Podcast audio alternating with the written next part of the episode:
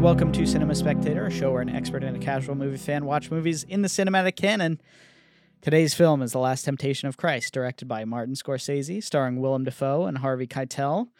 Today is not really a usual show because we we have one expert, which is me, you know, quote unquote expert. I always say that, but you know, it's not really true.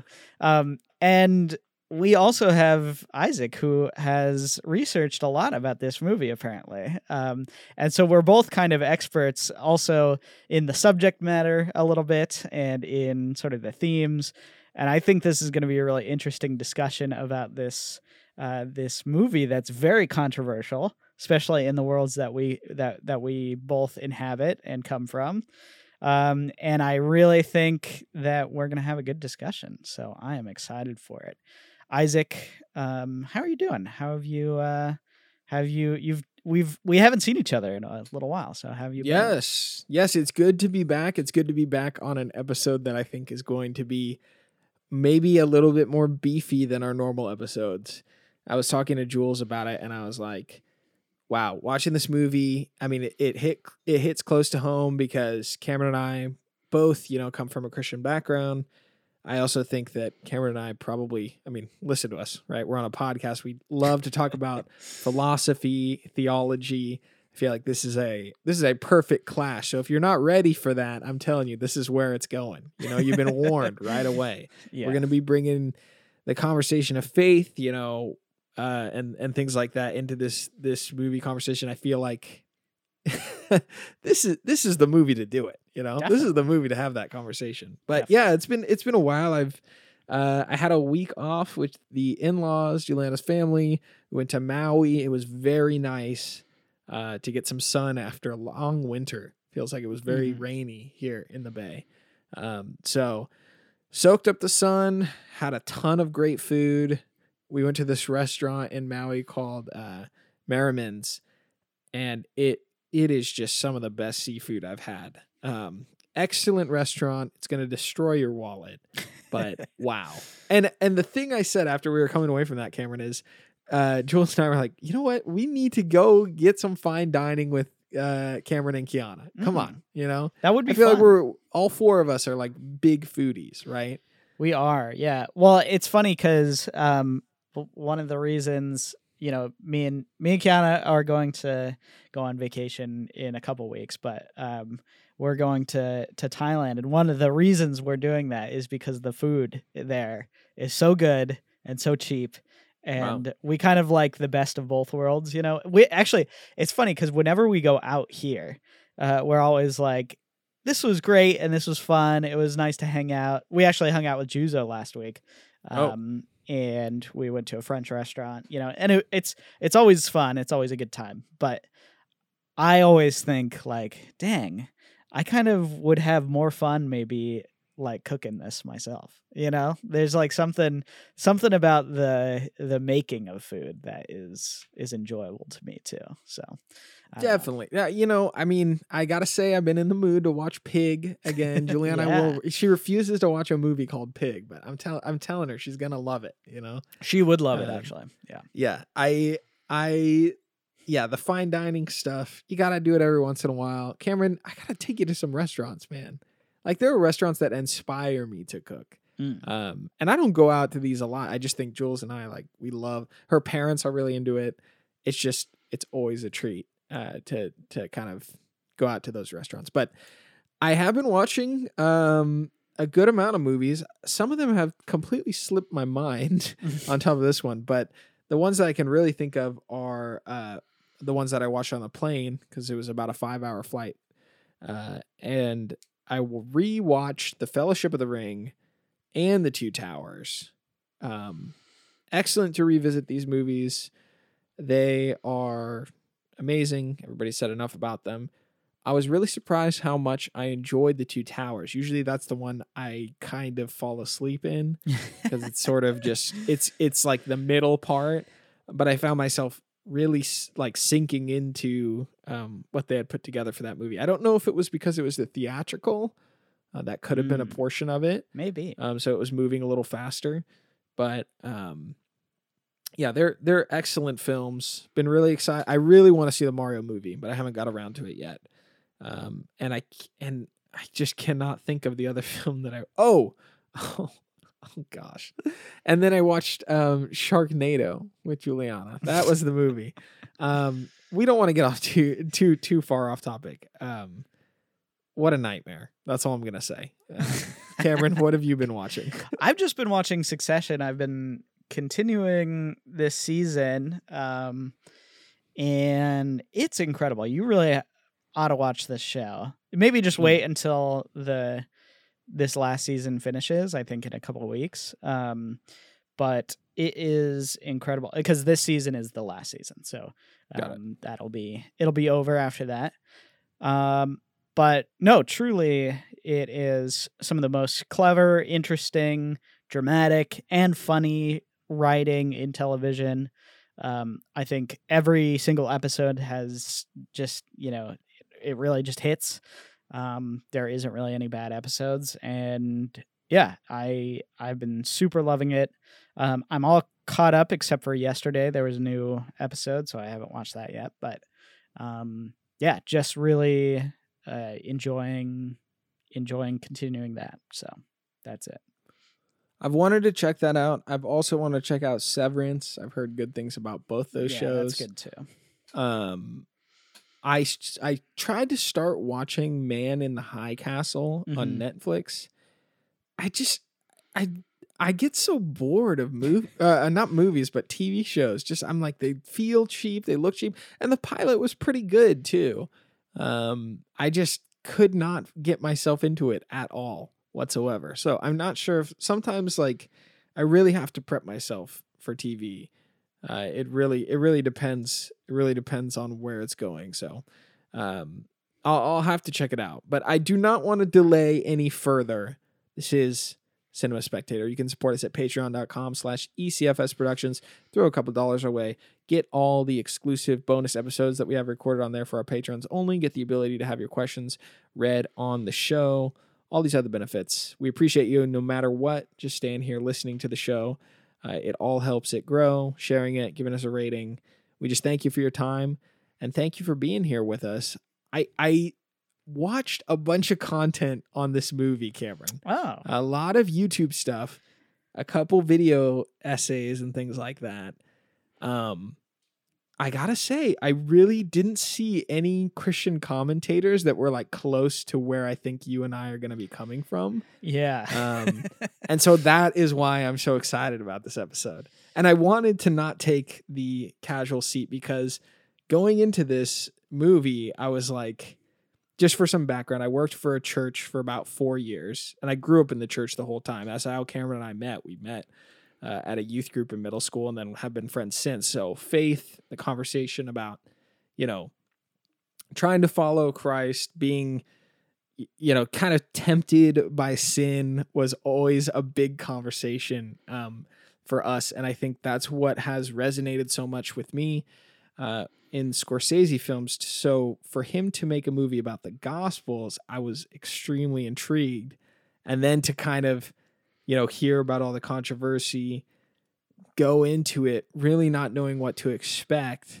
I feel like what we should do, Cameron, and I just, I'm going to kind of guide the boat here, is I want to talk about like sort of like face value movie critic enjoyment thing. Mm-hmm. And then I want to dig into some of the ideas of what maybe Scorsese is going for, where I think what things that he did that I did not like, that I thought were a really poor decision.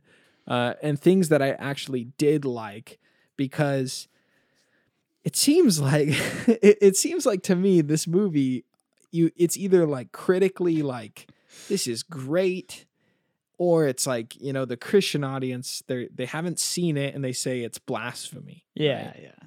Um, and in all in in all reality, I don't think Martin Scorsese is like, you know, in the devil's like clutches and he was like, I'm gonna make a blasphemous movie that's evil and, you know, just completely disregards like, you know, Jesus and his life, right? um I don't think that's where he's coming from. I think if you watch some of his movies, um and kind of see the Catholic roots of guilt and shame and a desire to be on the narrow path versus, you know, falling into a life of vice that does not result in any kind of redemption. Um, I, I just feel like it's, it's easier to be one-sided in, in, in analyzing these movies. And so we're going to get into it with this one. We should start with the quote, uh, then thoughts on a, on this viewing, and then we'll get into like what we liked, what we didn't like. And I'm sure the conversation is going to expand there. I know that's a pretty, pretty sporadic intro. Um, but Cameron, give yeah. us a synopsis, give us the, the intro quote for the movie, and then we'll get into like our viewing experience. Yeah. So The Last Temptation of Christ is um, a kind of an early Scorsese movie. This was um, maybe in his first, uh, first or second ish decade of, of him actually making films. Um, it was very, very low budget. Um, and I don't know if you read up about this, but the yeah. production was halted um, by, um, I think, uh, United Artists was the first uh, person who was, you know, they were going to produce the movie. And that got halted after, uh, you know, a series of, of protests and, and backlash. And Universal picked it up, but for like a severely cut budget, basically. Um, you know, this movie had a budget of like seven million dollars, which is nothing. You know, today it's nothing. In nineteen eighty, whatever, it was nothing. Um, and so, you know, there was, there was something about um, the, the backlash that even before it was, it was made, it was kind of, um, it was kind of a hot, hot button movie. Um, but the, um, you know, it takes a fictionalized version of, um, of the, the gospel story, and specifically the, uh, the crucifixion story. Um, and it's based on a, a book, um, that was written by, uh, Nikos Kazan, uh, Kazantzakis, I think is how you say his name. Um, and the book was controversial as well. So, you know, it's no, no doubt that when this movie came out, it would be controversial. Um, but lots of, um, uh, rioting and, and banning and, you know, whatever else later. Um, this has kind of ended up as one of Scorsese's forgotten films, I think. Uh, people don't really talk about it that much. And the people who do are usually, um, like you said, kind of, there's these two very simple ways of, of looking at it. Um, and yeah, so I guess I'll, I'll read the quote that, um, you know, is, is put at the very front of the, of the movie. Um, and it's, it's from the foreword, I believe, of the book. Um, it says, "The dual substance of Christ, the yearning, so human, so superhuman, of man to attain God, has always been deeply inscrutable mystery to me.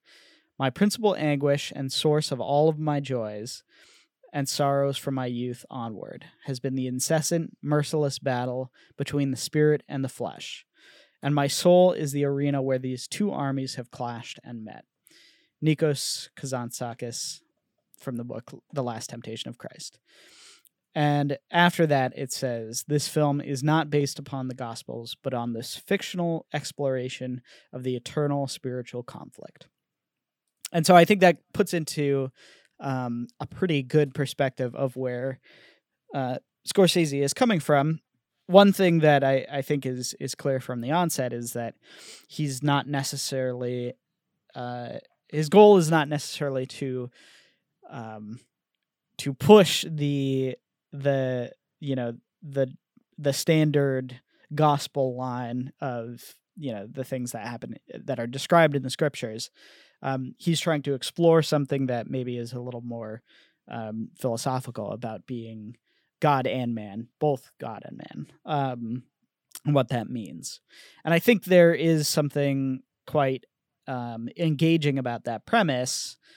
Um, and I also just want to say that um, Scorsese is a Catholic, and I think, you know, he has struggled with his faith, and uh, there's kind of a this puts a, a deeper perspective a little bit about about Scorsese, because his um, his real concern, or you know, his his sort of um, struggle with faith has to do with with him getting a divorce and uh, him sort of being rejected by the church after that.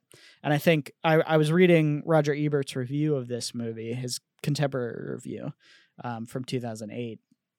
And he says this very interesting thing. Um, he says, "These speculations may be wild and unfounded ideas. Um, I am taking to him rather than finding in him. But particularly during Scorsese's early years, I believe the church played a larger role in his inner life than was generally realized. Talking with me after one of his divorces, he said, 'I'm living in sin, and I will go to hell because of it.' I asked him if he really truly believed that. 'Yes,' he said, 'I do.'" Um, which is very... um, it's a very interesting, I, like I said, I think that puts a lot of perspective into this movie. Um, the struggle of faith and the struggle to find um, uh, clarity and to find God. So that's my little intro piece about it. Um, and I guess we could talk about our, our general thoughts of the movie aspect of it, um, and then go into some of the more deeper philosophical roots of it. Um, what did you think of the actual movie itself, Isaac?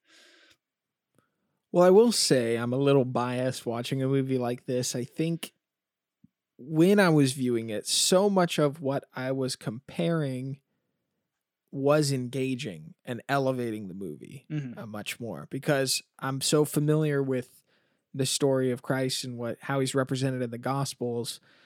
It sort of began to play this um, mind game with you, where it would sway from something that would be sort of shown close to how you would imagine it in the Gospels to a scene that's completely fictional and pretty disconnected. And it leaves you, at least for someone that, I mean, for someone that really believes this stuff, right? When I'm watching it, I'm I'm fairly conflicted, which almost kind of coincides with like what the movie is is doing as well. Mm-hmm.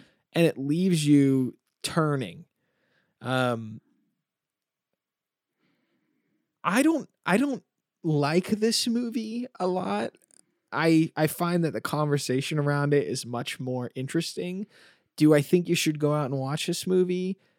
Honestly, no, unless this conversation somehow like inspires you to look at it from this analytical lens, because I I really feel like the reason people swing to one side or the other saying, "Oh, it helped me explore my spirituality," me like, or the other side being it's blasphemous and evil against the word. Like like those two perspectives are easier to take with this movie. You know, you can kind of just watch it, not think about it, and say, "I'm spiritually connected," right? Or you can watch it and say, "Well, that's not what's in the Bible, and I hate it," you know? And I I think what's difficult is that this movie isn't very, like, clear in a lot of places. Um, and so I think to actually dissect it and, and pull it apart, like, you can get like these diamonds in the rough out of it. And you can also see a lot of like where it stumbles. Mm-hmm. Um, I want to circle back to the budget thing, and then I'll ask you about your viewing experience. This movie looks horrible. I just want to say, like, it really is not a treat to watch, yeah. which is weird yeah. for a Scorsese movie. And actually, when you were talking about how it was stalled and in this stuttered sort of like, it's in a limbo when they're in production, there's like this genuine anger being presented across most of the scenes. And maybe that's meant to be like the anguish or the difficulty, but like there's like a real like upset feeling from everyone on set. Everyone in every scene is basically very grumpy except for the wedding scene, right? uh, and I don't know if that is partially because of the production side, but there's there is, I I don't know. I don't know if it was a direction for people to be like hopeless and upset, um, It could be. I could totally see that. But I feel like maybe some of the behind the scenes stuff comes through with every actor being just super grumpy to be there. It's weird because I don't, I don't, I think that's what makes it um, kind of unrealistic to, I guess, the story of the Gospels, because I think there's more um, life lived in that besides like an anger and like kind of like a, like a Batman-esque perspective of the world, right? Which is yeah. very much represented in this. Um, but it could have been also tied to the behind-the-scenes stuff. So overall, it's like I, I would I would really caution like watching watching this movie unless you're gonna um, take the time to consider it. Because if I had not, I would have walked away pretty like either offended or very much just like whatever. Um, it, I, I don't know. Like, I feel like maybe most of this movie's value comes from some of the ideas in the book, and even the quote at the beginning, like it's a little bit of an eye roller quote too. Like, I do think that there's something there that's interesting, but the way that it's like, like kind of stretched out in this academic voice is just like, ah, okay, you know, like I, I've I've been to an English class. Like, just, you know, you don't need to just try to be profound. You know, uh, I I would say, I mean, just to be even on more of like a defensive side, I'm a, I feel like the Gospels are are profound enough. You don't need to, you know, kind of just over analyze it. Just it just feels too much like school. The opening quote is so much like the English class that makes me pound my head against the table. It's Cameron saying gravity was an allegory for birth, and it makes me just want to, no, dude, shut up, you know. So yeah, my my like the viewing experience is not that great. It's not that great. I'm more excited about this conversation we're gonna have. How about you, Cameron? Uh yeah, I I mostly agree. I don't think this movie is like um amazing um and i'm i'm a you know i'm a big Scorsese guy. I i love him, but I think all of the um all the things that I like about his movies are kind of stripped away in this one, um and also I mean except for the one, which is the conversation about about faith and and sort of this this very deep and very intimate and personal idea of um of struggling in your in your belief. I think that's frequently a theme in his movies. I think he is probably the only person working in film that is is tackling that that idea, and I think he takes, at the very least, he takes this story very seriously. Um, and it's hmm. not just a sort of hand wavy or um, even just a, I think I get um, really bored with a lot of the portrayals of Jesus that you see from like, um, you know, the, the, the Christian movies and whatnot.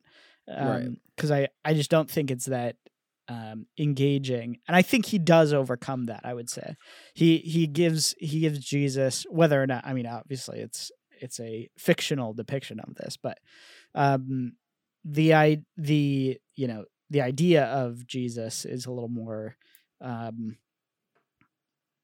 nuanced than, than it, it would be, I guess, um, in a depiction that is, uh, you know, less, less engaging and less artistic, I guess. So in that regard, I think he does a, a great job. Um, with that said, I agree with you that I, I don't think if you're just like a casual Scorsese fan, I don't think you need to go back and revisit this one necessarily. Yeah. I mean, I know I, I called it kind of a forgotten movie, but it is one of his that, that people, um, I think, think about more than talk about, I guess. They know that it's in his catalog. They've probably never seen it. Uh, most people probably haven't seen this movie, but, you know, they know that there's this, this sort of controversy around it. like even you knew that this was, oh, the Willem Dafoe uh, Jesus movie, right? You know what I'm doing? Well, like, I mean, I, I knew it because of what you had said. I wasn't I wasn't going in completely blind. Well, I know, but um, but but remember when I when I first pitched it to you, um, I think you you had heard of it before, right? Mm. Um, and you probably had heard of the the controversy surrounding it. So, in in any case, I think there is something um, that he's he's wrestling with this. It, with in this movie, um, and I think that's very worthwhile. And I think the fact that it is a per, kind of personal movie to him um, is something that makes it uh, more of a struggle for an audience to watch and engage with. Uh, yeah, because I think the movie is much less. Um, It's kind of an exercise in in his own thoughts and in his in his own uh, contemplation of faith, um, which, you know, I think we'll talk about this hopefully next week. Uh, but I think he does that contemplation so much better in the next movie that we're going to talk about, which is Silence. Um, still a very um, dry and kind of depressing movie, um, but. He, the the actual contemplation of the things that he's thinking about in this movie, I think, are, are very fleshed out in in Silence. Whereas these, I think he kind of leans a bit more on on the book, I would say. Um, so, yeah, those are my kind of thoughts. I I just I didn't I had never seen this before, um, so I'm glad that I have now. Uh, but personally, it wasn't. wasn't the most riveting thing that I had ever seen. Yeah. um, so, and I, I think this lies sort of the key element of what like breaks this movie from like a Christian perspective, even though it, it openly says like, this is not supposed to be the Gospels at the beginning. Again, what's difficult about saying that is that you are literally like trying to capture scenes that are shown in the Gospels, you know? Um, there's no masking of any, like it's Jesus in the market flipping over the tables. So it's kind of hard to be like, this isn't the Gospel, but then we're going to do like seventy percent of the scenes, like kind of close yeah. to what it might've been like. Right. And so what you're talking about, about like Scorsese exploring his personal struggle through the lens of Jesus Christ's life. That is where the movie, I think, begins to kind of maybe be seen as some sort of like blasphemy against God, because there's so much of a personal connection to what Jesus went through, when at the same time, Jesus has like a div- like a divinity about him. There is something that is different about him in scripture compared to what people go through. He's both man and God. And in this movie, they represent Jesus Christ as more man and then becoming God, which is a very different, um, very different story than what is shown in the Gospels. Mm-hmm. But I, I, I, I do think that what Scorsese does great in considering his struggle with his faith and, and trying to be, you know, I guess a good or, or saved Christian, and to his credit, right, is like the Bible says to become Christ-like. So this yeah. movie really puts that idea like right in your face. Uh, and I think that was probably the most compelling and moving thing to me about this movie, is that when I watched it from a believer's perspective, instead of seeing the Jesus of the gospel, it puts you in the position of Jesus and has you failing uh, through his experience. Yeah. You know what yeah, I mean? Yeah, for sure. It's not that, it's not that he, they show Jesus like, I mean, I guess in some cases you could see it maybe as sin, right? Um, but I think this is like where this movie really breaks. And that was the that was the first thing when I was watching this movie, is I was like, why is this movie about, like, why is Jesus even here? Like, this movie would have been a much better if it was in any other setting about anything else. You know, it should have been a sci-fi movie. You know, it should have been anything else, right? Um, but instead, it it focuses on beats from the gospel. And I was really perplexed by that. And that's where, after the credits rolled, I began to do research, and I came across this video essay that I think everyone should check out if you're a Scorsese fan. It's on YouTube. It's called The Duality of Martin Scorsese.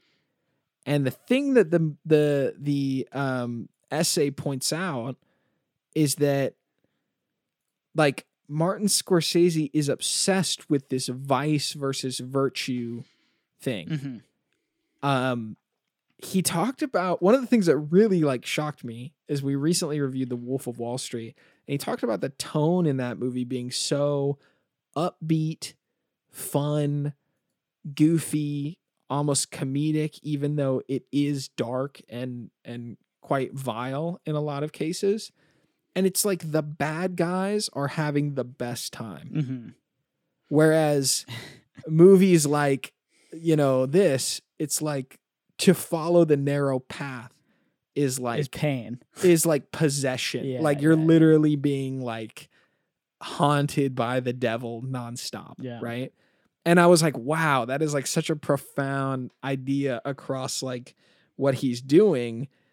Um, maybe it's, it's, but it, it's just, it's just so like, and, and the essay goes on and on to, to then begin talking about Silence, how it's like a better represent, like a great follow-up after The Wolf of Wall Street, mm-hmm. like to be like, there's the vice and here's the virtue, and the lifestyle's like completely like clashing, right? And the movies when are fall- tonally just so at odds, you know, where, yeah. you know, Wolf of Wall Street is something that is so, um, like you said, upbeat and fun and kind of enjoyable to watch. Um, and Silence is the very opposite of that. And this movie is very, um, I would say it's arduous to, to, to watch in a lot of ways. I don't think this is a very fun or engaging movie, and, you know, partially probably on purpose. I don't think he's he's meaning for it to be, um, because it's supposed to be something that's that's more serious. You know, he's he's wrestling with with very serious ideas. But that is that is a really great point of his, um, you know, in even in a movie, I think maybe, you know, let's let's shy away from Silence because we haven't Uh, talked about it yet, but a movie like uh, The Irishman that we both love and, and are both very interested in, um, that movie shows sort of the, um, you know, where he where he is after a life of this sort of um, betrayal and this sort of the sinful life, basically. Um, And I think that's that's a very interesting perspective that, that we don't get to see in a lot of Scorsese's movies. And I think it's kind of the first time that you see it pull back as this um, this very devastating, instead of the sort of fun and raucous uh, way to view these gangsters that he might have in, in Goodfellas or whatever. Right. This is a movie that is showcasing the pain and the hurt from, you know, from that lifestyle. I mean, and that's why The Irishman is Scorsese's best movie by far. And I'm just going to stand by that because it, it is the reflection of fighting this vice versus virtue thing seen in one movie. It's long. It's a long movie for a reason. I feel like it, it takes yeah. a lot to get into that full circle of an experience. Right. Whereas, you know, doing just the vice, you could fill up two hours and not even get close to anything of meaning. Or if you're just doing like the cost of virtue, well, the audience is going to be depressed, you know, and that's, you know, that's that, right? What I think was so interesting about this essay that I referenced was how, how he, he justified that Mean Streets is the closest to coming full circle with it. Um, and he explained how the main character is obsessed with going to church in that movie over and over and over again.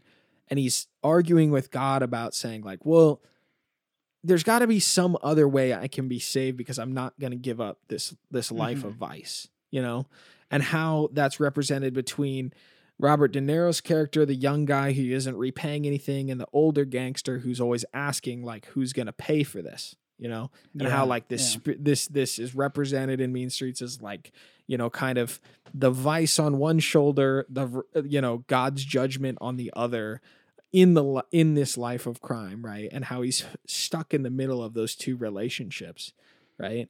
Um, and what's even more fascinating is that if I went this far, you listen to some of Scorsese's commentary tracks over this movie, The Last Temptation of Christ, right?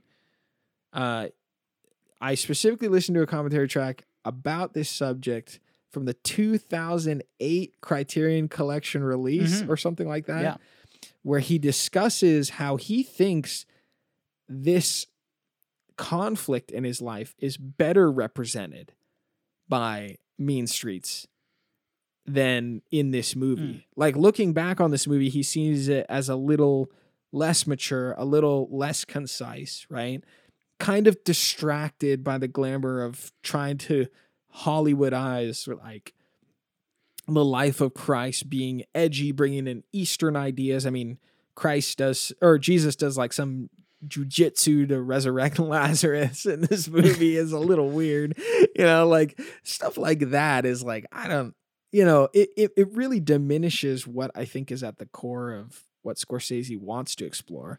And there's also a conflict watching some interviews with the writers of this movie as well. They don't have that Catholic background. Well, Paul, Paul Schrader does. Okay. I, I don't know, actually. I, I don't know if all of them did, but he was talking about how it was so weird. I listened to this interview. He was talking about that idea of like religion starting in this movie and how, you know, someone could convince themselves like that they're God or something like that. I was, I was like, what? Like, I was like, what is this guy talking about? I was like, I feel like this is so off from what the movie was trying to present, or at least understanding where Scorsese's coming from. Like, I felt like he had a very different vision for this movie and its script. And then Scorsese was adapting it to what he was going through. So it, it leaves you in this like very, um, like very strange place. Uh, and, I do I do want to get into like sort of what what I didn't like about this movie, getting into the nitty gritty, Cameron. Do you want to should I stop? Should I hand it over to you or should I just keep going? Um uh yeah, well, I just looked it up because Paul Schrader um he was he was raised Calvinist, like a very strict Calvinist. And actually mm. it, that is something that is very um uh is very He that's something that he really focuses on, actually, is religion in in a lot of his movies. And um, he kind of he might come out at it from a, a little bit of a different perspective than Scorsese would. But um, but it is he, he does have that background. But I, I'll uh, I'll give it to you for for things that you didn't necessarily like. Um, you know, the are you, are you getting into the sort of portrayals of Jesus, or are you? Um, that's where I talking? wanted to go. Okay. Yeah, that's where I wanted to go. Um, just a note, though. Interesting that you say he was raised Calvinist. I've always been intrigued by the Calvinist like theology. And if you don't know what that is, it's the ideas around predestination, that you're either going to heaven or you're not. And it's predecided no matter your decision, because God knows all things and he knows your path. And so you're on a path no matter what. And God sees how it trails. Um, so that really kind of opens like a third eye on your mind where it's like, I am selected to go to heaven, you know, and it was always the plan, and that's kind of, or, or I wasn't, right.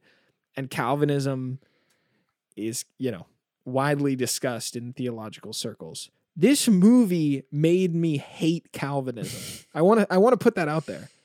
Um, I have never been so compelled to disagree with the idea of predestination, actually, than than after watching this movie. That was one of the theological things that this film broke, because so much of what the Old Testament talks about in bringing, like bringing the creation of man into the earth, God creating man, was the idea that they're made in the image of God and he wanted to give them free will. And I'm sure there's a Calvinist out there that can be like, oh, I'm going to, I'm going to bring in the scripture and explain to you why you're wrong. Okay. I'm not, I'm not, I'm not going to go that far right here. All right.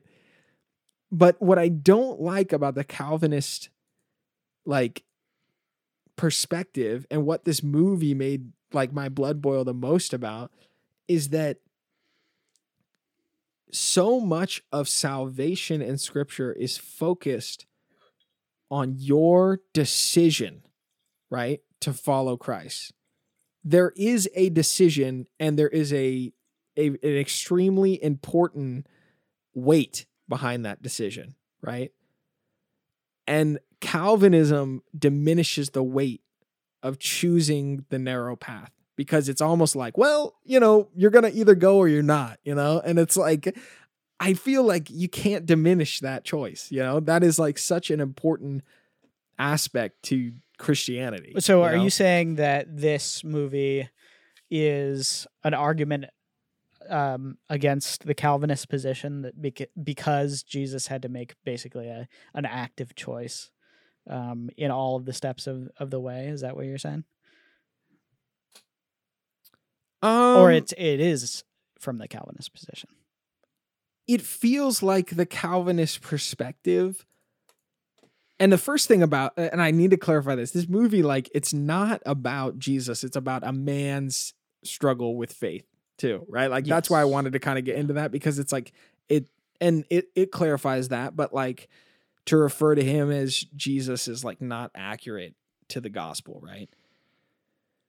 Yeah, it's weird. He has like a passive guilt and struggle in this movie, um, where he's like, it's almost like he has this pre predestination sort of thing happening. Um, and then he's tricked. And then he decides to make a decision at the end, right? The la- like the, the idea is the last temptation, spoilers, right? The idea of this movie towards the end is that Jesus is hanging on the cross and he gets like a get out of jail free card where an angel comes to him, secretly Satan. It's pretty obvious. Um, it's this kid.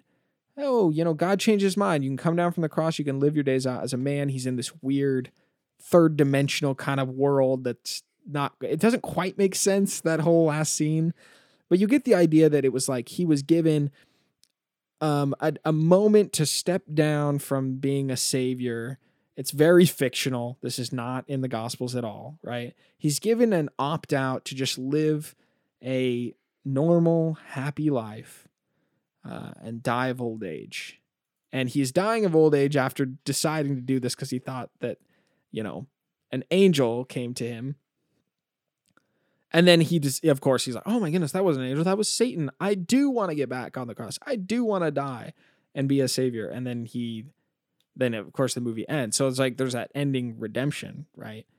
Um, so I guess maybe that's, that conflicts with Calvinism right there. Um, well, but, I think, well, sorry, continue. Keep going. But yeah, I mean, This, yeah, I just, I don't know. I, I found, I found myself like deeply considering Calvinism at the end of this movie. I'd always kind of been like, well, some people think that and some people don't.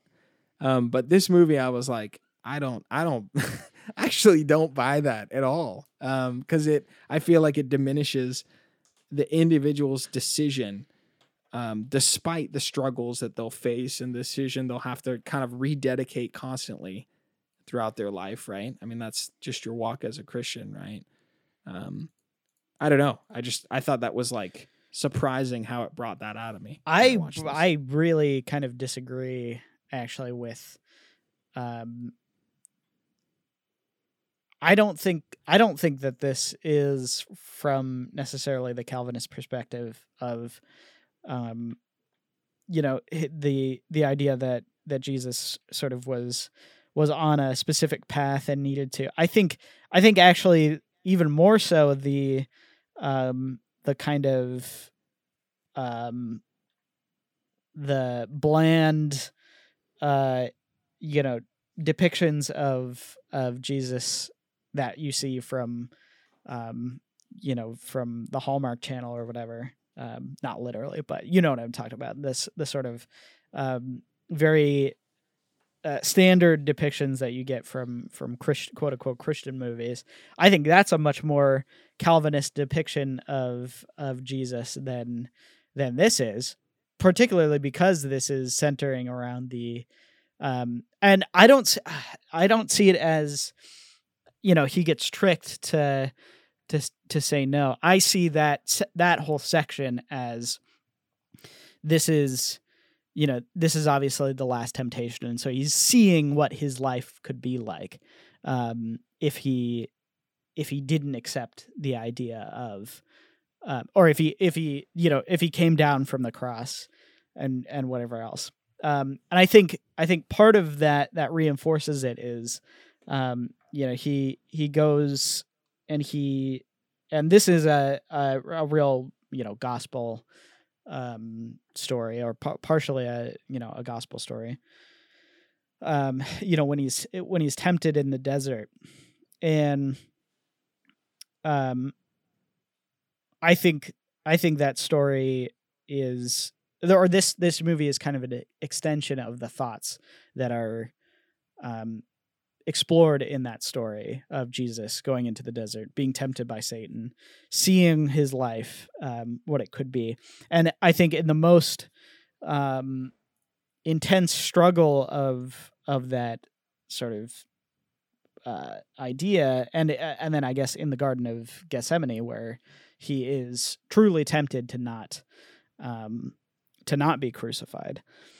I think those two ideas are, I think that's kind of the the thought that's explored just in in sort of a greater fictional detail, um, where, you know, you see you see him as, uh, you know, he he's envisioning himself as someone who who could just save himself right now. You know, mm. he can he can. get off the cross. He can live a normal life. He can go and, you know, marry Mary Magdalene and have kids and, and grow old and whatnot. And I think that is one of the more compelling aspects of the movie, um, is this idea that I've always thought about, which is, you know, God could always have, you know, relinquish, or that the the overwhelming temptation that he would have felt to, you know, relinquish relinquish his position because of the the torture and the abuse that, that he was suffering through, you know. Um, mm. And so I think I think that's I think the movie is about kind of the opposite of that, where, you know, he sees the the temptation is that he sees how his life could be. Um It's not that he's tricked into into giving it up. It's that he's he's seeing the the alternate um, part of his life, I guess, or what could be. I I, I want to say I do agree with you. I wasn't trying to say that the movie, I, and I might have misspoke. I wasn't trying to say that the movie was Calvinist. I was just trying to say it made me actually hate that that section sure, of theology. Sure, sure, sure. Okay, hate's a strong word. Uh, it made me consider it much more deeply than I had previously. And negative. Um, yeah. Yeah. I, again, I think one of the most interesting parts of this film is putting the viewer, especially a viewer who, who has really considered the life of Jesus, in his position. Yeah. And it makes you realize how quickly you wouldn't be able to do that. Right? Right. Yeah. Willem Dafoe as Jesus, I do not think he is at all like Jesus it would be. Right. As a matter of fact, he has like a blank slate character in this movie. Yeah. Um, and it's almost like Link in The Legend of Zelda, where he's sort of just like empty, like he doesn't really know, you know, he's always like, like Jesus is never per- portrayed in the Gospels as being like, I'm not sure, you know, he he's never saying sure, that, sure, but sure. Willem Dafoe the entire time is saying, I don't know. Right. You know, question. Like yeah. he has no idea. Right. And so like him as Jesus was pretty like yucky. Like as a believer, I was like, I just don't like this. But witnessing his, his struggle and whatnot made me realize, I'm like, oh shoot. Like, a, like, am I like, I, man, like I, I don't know how, you know, it made Jesus kind of be like an actual superhero in my mind in comparison to like, like whatever this, this failed Jesus is in the movie. Right. I, Again, well, I, more... I kind of agree in that I think Willem Dafoe, his portrayal, um, is so, is very, um, it annoyed me at first because he was so sort of waffly and he didn't really know what he, what, what to do. But I, I agree with you that, um, if you're considering this portrayal as, as the man, as Jesus, right. As, you know, the, the, the perspective of the human um, in Jesus's shoes, um, then it really does make sense. And it, it puts into perspective that, uh, you know, this is probably what, what any of us would do. Um, and you would probably be so um, unsure of your, of your calling, unsure of what was, what was going on. Um, and so that aspect of him where, you know, he's, he's this kind of, He's he's almost like insecure. Um, that was one of the more interesting changes that I thought brought some um, some new perspective that I that I actually enjoyed by the end of the uh, the movie. And the other change I think that is really significant that I was annoyed about at the beginning of the movie, um, but then quite appreciated at, by the end um, was the the change to Judas Iscariot. Um, who I think is given a very, um, it's almost like a, the, he's the most sympathetic person in the movie. Right. Very interesting. Very, very, like, that was one of the things I liked yeah. that I wanted to get to. Um, I just, um, before we get to Judas, I, I, I do want to kind of wrap up where I think, like, why I think I don't like Jesus's portrayal in this movie, why it's probably blasphemous to most people, and it is probably the highest praise I can give to this movie um, as well. Here's the thing. I don't th- like we've said it over and over again. Like this is not Jesus. This is man as Jesus. And I think why Christian audiences have their guts turning when they see this is they look at the screen and they say, Jesus isn't like this, mm-hmm, mm-hmm. you know?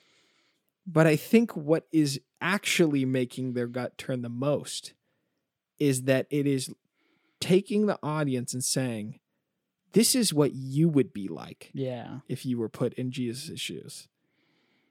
And that is a terrifying feeling, you know? Yeah. That yeah. is a feeling of like true dread and depression, you know? That is a feeling of like, who, am, like, who am I? Like, how can I even say that I'm, you know, saved at all? And I think it's easier to just look at this movie and say, this is not Jesus. This sucks. I know he's not like this.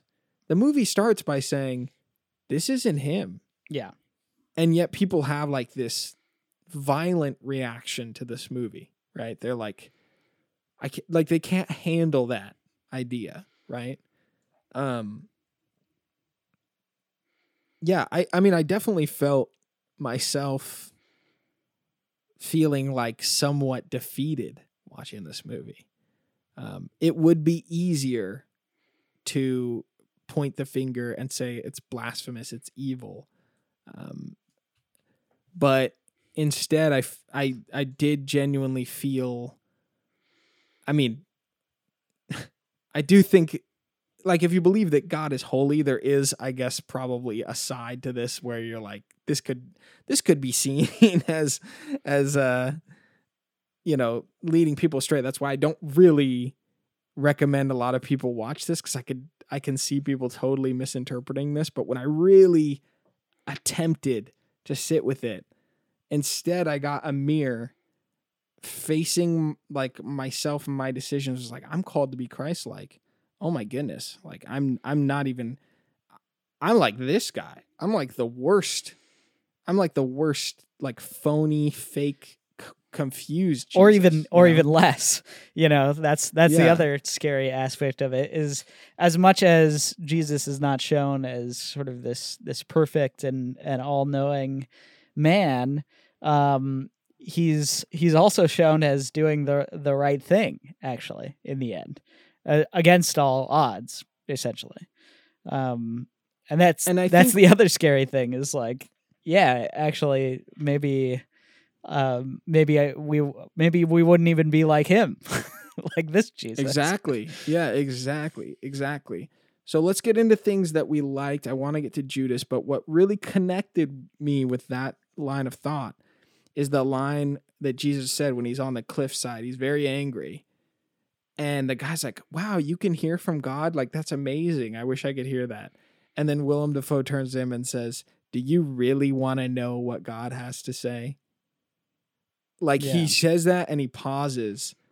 And I don't know if you've ever faced a situation in your faith walk, Cameron, where you're like, just tell me, like, what I'm supposed to do, God. You're, like, praying or asking to see something. And when it's like revealed to you, when you have to make that decision, your gut sinks. You know, mm-hmm. I feel like so much of like scripture shows that over and over again where, you know, the rich man comes to Jesus and says, what is it going to cost for me to be saved? And he's like, sell everything you have and follow me. And the, the guy is like rich. And he's like, he, it just says in scripture, like his heart sank like because he had a lot, yeah. you know? Um, I don't know. That that was a moment where I was like, man. And and just to wrap up some of the Jesus talk, I I think the other thing that conf- conflicted me is like, wow, okay, we're supposed to be, as followers of Jesus, we're supposed to be Christ-like. I don't, again, this movie would have been so much better if Jesus wasn't the main character, if it was just a man trying to be holy or trying to be like a good Christian, you know? Um Because then I feel like so many more people would connect with yeah, this. Yeah. Um, instead of being like, because because to compare or to put yourself in the shoes of Jesus, like it can bring a new respect. But like it's like you're not you're not God you're not God, you know? Like like Jesus knows you're not God. Like God knows you're not him. You know, it never says in scripture that you have to be perfect, right? You have to live a life without sin. That's not what the Bible says. The Bible says to, you know, to to to live to the Lord's commandments and walk with him and to ask for repentance in your failure over and over again. That's like what the gospel says, right? That Jesus offers an opportunity for you to repent and be close to the Lord again and again, right? Whereas in this movie, it seems like sin is like this unremovable stain, mm-hmm. right? Um, so I, I like, I think there's a lot that's, it's like nails on a chalkboard with Jesus on screen in this movie. So yeah. let's let's let's get to Judas because I agree with you, Cameron. Like, I love Judas in this movie. It's, I was like, it's I weird. was like so, I was so surprised by him. Yeah, you know. I I have always thought of Judas in in the Old Testament as that quiet kid that no one pays attention to. And my mom and dad have had this argument because we grew up in the church, you know, like my dad's like, Judas is in hell. He hung himself. He's dead. He's gone, you know? And my mom is a very helpful person. She's always like, well, you never know at the last minute, you know, he could have had a moment of redemption. That just kind of shows like, you know, my dad is very much more like he's my dad's Catholic, right? Or he was Catholic, right? He was raised Catholic. So there's very much like a, you know, guilt and shame around yeah, that sort yeah. of thing. Um, my mom is born, was always a like born again Christian, or she was in her later years. And so she, that redemption story for her is like, She's like, he, I, I'm sure that I'm going to see Judas in heaven. My mom says that, you mm-hmm. know? Um, I think what I really was surprised by in this, um, is that there, there's so much in the text that we'll never know. Yeah. In the Gospels. And I, I think what was weird about Judas is there were things about his interpretation, and I could be very wrong. I'm not a scholar, but I didn't, what was weird about his character in this movie is that I didn't see anything that didn't align with scripture, uh, in his representation. And I could be wrong, Cameron. Is there, are there things that are like very fictional right there? Um, well, Judas is one of those kind of mysterious, because I was actually reading about this because it was so interesting to me. Um, after watching this movie, I was like, I was like, man, like we really don't get to see that much of Judas at all, um, from the, the perspective of the Gospels. And so I think you're right in that he, um, he's not one. Or he, uh, I don't know that there is anything that's necessarily, um, like counter scriptural. I think the one thing that, um, was, I mean, it was annoying to me at first, but I, I think I, I ended up discarding it as, as something, but, um, like he's, he's like there from the very beginning, which was kind of weird. Right. Um, Also, very weird beginning. Super like, weird. Like, just people, like, running around. Like, I was like, what is going on at the beginning? I kind of hated the opening, actually. I'll yeah, be honest. The opening is, like, bad. It makes you kind of want to throw... You're like, what is yeah. this? Like, what am I even looking it's at? Re- you know? It's really maybe the worst part of the movie, to be like honest. Like, Looney Tunes action at the beginning of this movie. Yeah. Well, and also, also, like, I didn't like that... Um, man, this is, this is weird, because... Um, I didn't like that he's... I thought it was corny, actually. I think maybe that's the best word for it. It's corny that he's making um, crosses for the Romans. That's dumb. That's, like, really dumb yeah. in the beginning. um, you know, and, and like, I, it's a it's an okay introduction for, like, him and Judas where... Uh, now that I think about it, was is Judas is sort of the the zealot of the bunch, even though that's not really his role in the Gospels. But I think I think it's okay to make him that in this movie. I think it's I think it works um, thematically, and you know, so so it's an okay introduction for that. I'm sorry, I'm still laughing. I don't know what happens at the beginning of the movie, but like I just remember like all the people running around. There's like a scene where Judas like walks into Jesus's house and like punches him. Yeah, that's the opening like, scene. Leave. That's like literally yeah, the first like, scene. What is going on? He like on, goes in and know? he like... and he punches Jesus because he because he's making crosses for the Romans, and you're like, what? What's happening? Yeah, that's, that's such a that's the worst. Opening. It's the worst scene of the movie. That's probably the most blasphemous scene right there. Blasphemous for just there? being uh, bad, to be honest. I mean, you know, yeah. more than anything. I mean, God God created the heavens and the earth, and it. Was yeah good. exactly but when yeah. he saw that he was like no good true and beautiful and and that you know that knocks out all three of them you know so, um no but anyways um but I think I think as Judas goes along and especially in that final com um that sort of confrontation where he's basically he's coaxed into um into betraying Jesus, and it's one thing where where it makes you Um, it makes you really reconsider that story where it's it's not it's not depicted like that in the gospel necessarily. He's um, it's at the the Last Supper actually, and he says, um, he he basically tells Judas that he's going to betray him. Remember, there's that um, story where he he you know he says the one who drinks from this cup will be p- betray me before the end of the night, basically. Um, Yeah, and he and he get he hands the cup to Judas, and Judas says, "Surely I will, you know, never betray you, Lord." Um, and so there is something where you where you think about Judas and his his role, and I've always thought about this. This is something that every time I read that uh, read the sort of Easter story, um, it comes it flashes in my mind where I'm like, Judas is really the most um. he's, out of all of the people in the Bible, he's the one I feel the worst for. Um, yeah. As in, he's put in this role to betray Jesus. He doesn't know why. And it's never really given, there's no motivation for why he's betrayed Jesus other than money. But I don't, I don't think the money really, I mean, who, who knows, but this is, this is from Matthew twenty. It says, uh, when the evening came, Jesus was reclining at the table with the twelve, and while they were eating, he said, "Truly I tell you, one of you will betray me." They were very sad and began to say to him one after the other, "Surely you don't mean me, Lord." Jesus replied, and this is probably Old Testament prophecy, "The one who has dipped his hand in the bowl will betray me. The Son of Man will go just as it is written about him. But woe to the man that betrays the Son of Man.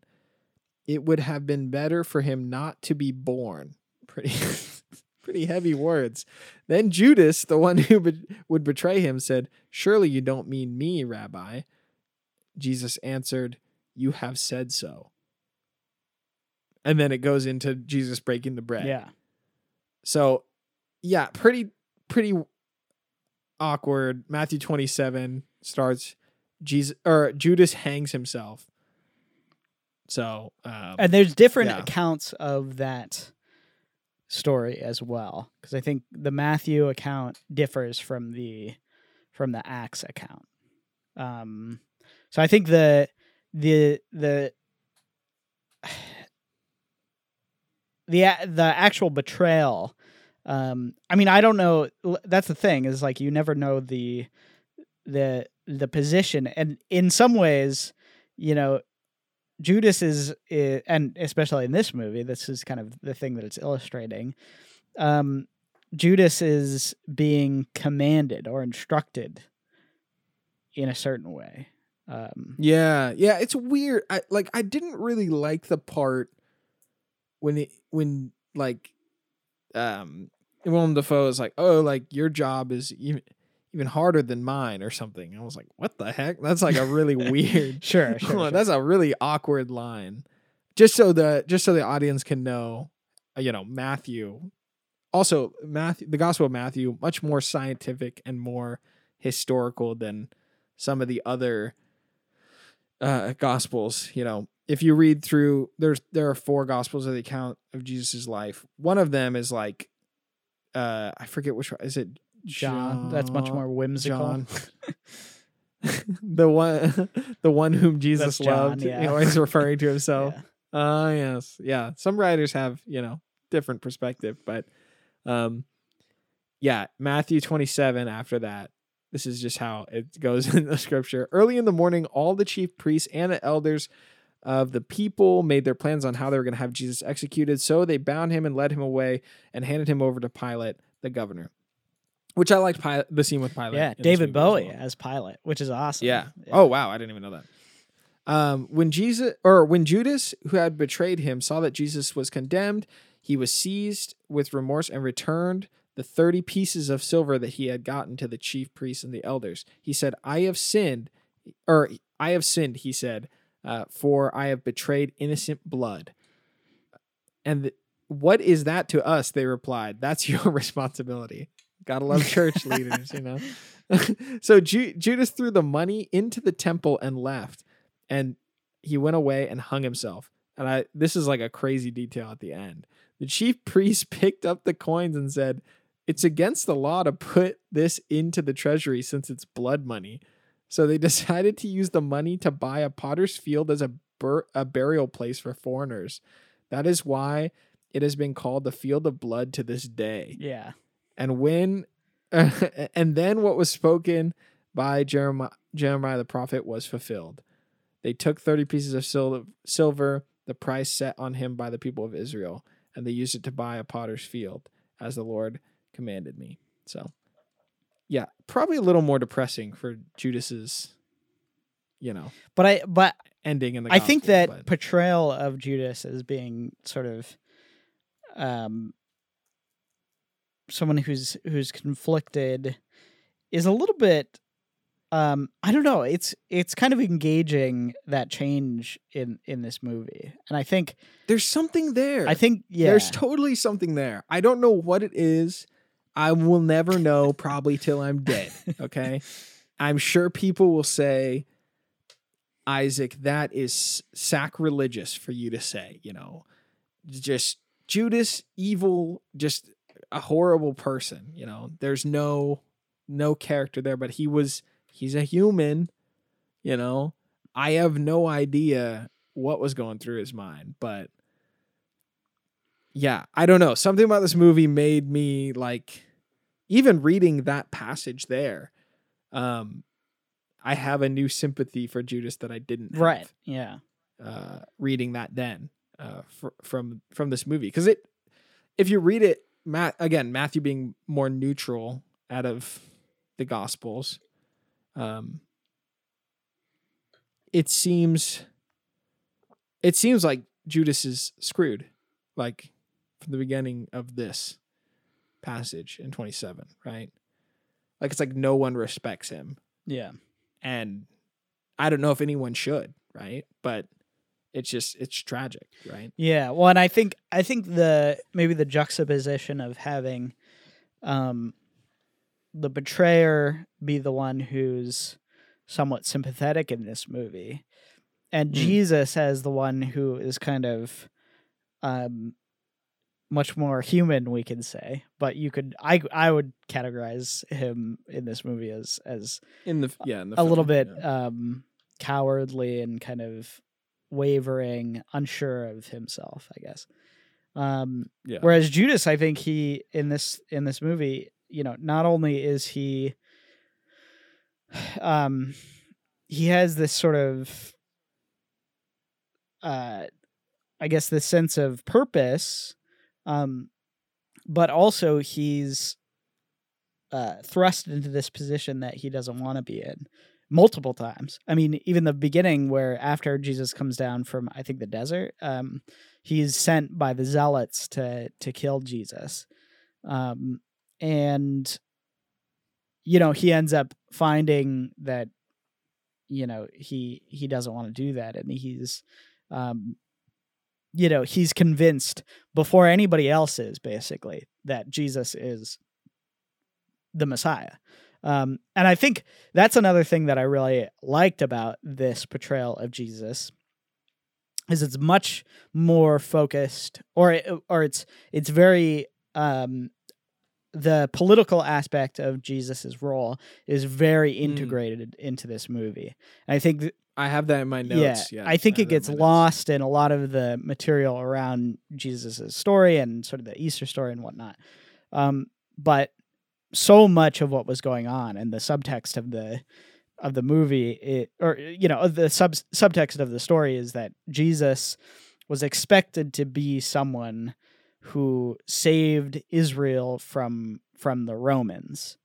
Um, yes. And very early on, he kind of makes this decision of, you know, he sort of starts as someone who's trying to fulfill that role and then realizing that that's actually less important than the other role, which is saving, you know, saving humanity, essentially. Um Yeah, the, the the political setup, the darkness. I love the societal depression that's represented mm-hmm. in this movie.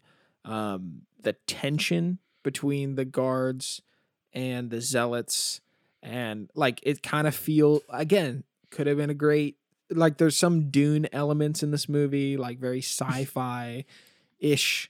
I don't know, like it really just should have been a different setting. I'm telling yeah. you, it would have been. I mean, I'm I think it, you. I think it would have been more engaging for people had it been yeah, um, a different setting. And I, I, I agree with you that the the context of it being a portrayal of Jesus is really what makes people kind of uncomfortable about it. Um, It's jar. It's so weird. It's so, I mean, yeah. what I said earlier about Jesus, like the best thing you can get out of this movie is that you realize you couldn't do what he did. Right. You yeah. know? Exactly, like that's exactly. probably the best thing you could derive from this movie.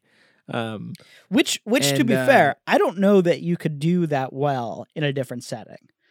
I think that lesson is really put forward. And I, I would argue that that's, that's an intentional part of this movie. Um, I don't think you, I don't think either of us are reading into that, you know, between the lines or anything. I think that's something. Well, I've never, I've never seen Passion of the Christ. All right. I, it seemed to have an effect on some Christians when they watched that movie. Yeah. But passion is the like, sheer violence. Yeah. But or whatever. But the brutality is, of what Jesus went through is not like, um, that's not what this movie is really looking towards. It's looking towards yeah. the, the human tr- struggle of, of the willpower of, of deciding um, to to be to be, you know, the savior essentially. Um, so you know, the, I I think I think passion. I don't know. That's a that's a whole different conversation. But but I think I think passion is, um, it it's an okay movie, and I think it's much more engaging than this is, to be fair. Um, and I think it's a it's a fine portrayal in some ways. Um, but I don't think I don't think I think I think this movie really come makes you come away with the fact that um, we're lucky to not be in in Jesus's position, and that he he really, you know, he is our sacrifice, um, and that's a much better, um, you know, in some ways that's that's a that's kind of an interesting conversation, I would say. Um, not mm. to say that that's that that it's perfectly done in this movie and all, but uh, you know, Passion, it's really just about the brutality of what he went through. And, you know, look, a lot of people were crucified during the Roman times. So, you know, showing just the brutality isn't really um, that compelling, I don't think. I think what, what really is compelling is showing that Jesus, as someone who, who um, struggled with his own role in, in, you know, in this plan, which he would have, and he did. In, you know, even in the Gospels, I think the Garden of Gethsemane, like that's probably where this gets things the most right. Um, mm. Where, you know, in, in the Gospel stories, he's, he's basically praying multiple times, you know, the night of his death. Um, like, Lord, if it is your will, let this cup pass from me, you know, and that's, that's like some serious, that's, that's a really serious implication, what you get from that. I mean, he's asking to not have to go through with, with his role in, you know, in this process. And I think that's kind of what this movie is leaning on and expanding it from just that moment to the rest of his life as a human would, you know, experience that. Yeah. There just, there are, there are elements of Jesus' character that are missing in this movie, or or I would have, like, there's no doubt that he would have been faced with the struggle. There's no doubt that he would have, you know, he he had that prayer. It's recorded, right? I just, I again, like I think I think Willem Dafoe being much more blank slate, being a little, and and I know it's disclaimed at the beginning of this movie. Oh well, it's not. It's not supposed to be. You know, it get, it gets into this like spinning circle where you're just, I don't like it. There's something there that's good. Yeah. It's not accurate. You know, like it's just, it's, it, I think that is why it's easier to land on one side or the other. And I think we could probably sit over and over and over again, um, ta- talking about this, about what Jesus had to face, how this movie strangely connects us with some of that, even though it's not really showing like who Jesus was as a person, and it's not a perfect Instead, you know way to yeah. do this. And like you said, I think yeah. Scorsese probably has um come away from it being like, yeah, maybe I could do th- things better. So, you know, that's that's an interesting aspect of it, where um you know, you listening to that commentary, I th- I think that's a um good perspective to have. Also, just the imperfect nature of the way that he had to make this movie um is something something to note. Um, so yeah, uh, Dafoe talks about it in interviews, saying that everybody thinks of Scorsese as the guy who does a ton of takes, two hundred takes or something like that. And some of these scenes, he was like, this was like a, you know, one or two, right. three right, takes, yeah. you know, at most. So they're really, he's like, we really didn't have time to sit on this, um, which honestly, you could tell. I think they should have sat on it. Yeah. In some ways, you know, well, um, you could, t- you could tell yeah. some of the, some of the dialogue, some of the delivery is not so good. Like, let's, let's yeah. be, let's be clear here. But I, I did want to ask you, and I think maybe we can wrap up on this. Um, do you think, okay, but m- much of the conversation around this, this movie is about sort of the blasphemous nature of its portrayal of Jesus. And we talked about that a bit, but do you think exploring the story of Jesus um, in a way that isn't biblically accurate, does that constitute as blasphemy to you? In my mind, it doesn't, but I don't know what you think of that. I think it's, it's difficult because if Jesus is who he says he is, then Jesus is God, right? And God demands a reverence. But it's confusing when God comes to earth as a man because he's so much more relatable. And he did that on purpose, right? And so to try to grasp that is probably outside, like, outside of our capability to put into like words or into a movie or something like that. What I will say is that I would rather, you know, people attempt some, some sort of challenging task, some sort of challenging consideration. I mean, the fact that this movie didn't want to be made at all, and I have no idea what it meant to the people that sat there thinking about these things, you know. Was it immature? Was were there were there things that could have been done better? Probably. Actually, most definitely, right? Um, but when I was watching this movie, I was thinking, I was like, does this offend God? You know? I can't I don't I, I can't speak for God, but in a way, it was weird because I was I was sitting there watching it and I was like, there's so much more like depth and question of like purpose mm-hmm. in this movie than Minions three, you know, and some other Hollywood garbage that you could watch and not be offended by, you know, um, you can just shovel down that next Marvel movie. Um, like this is, this is a, this is a difficult movie. This yeah. might be like one of the most difficult movies. And I, I don't know. I don't know. I, I think it put my mind at rest when I started hearing the conversations from the people that made the movie about where their like hearts were at when they were making mm-hmm. it. And to hear Scorsese say, you know,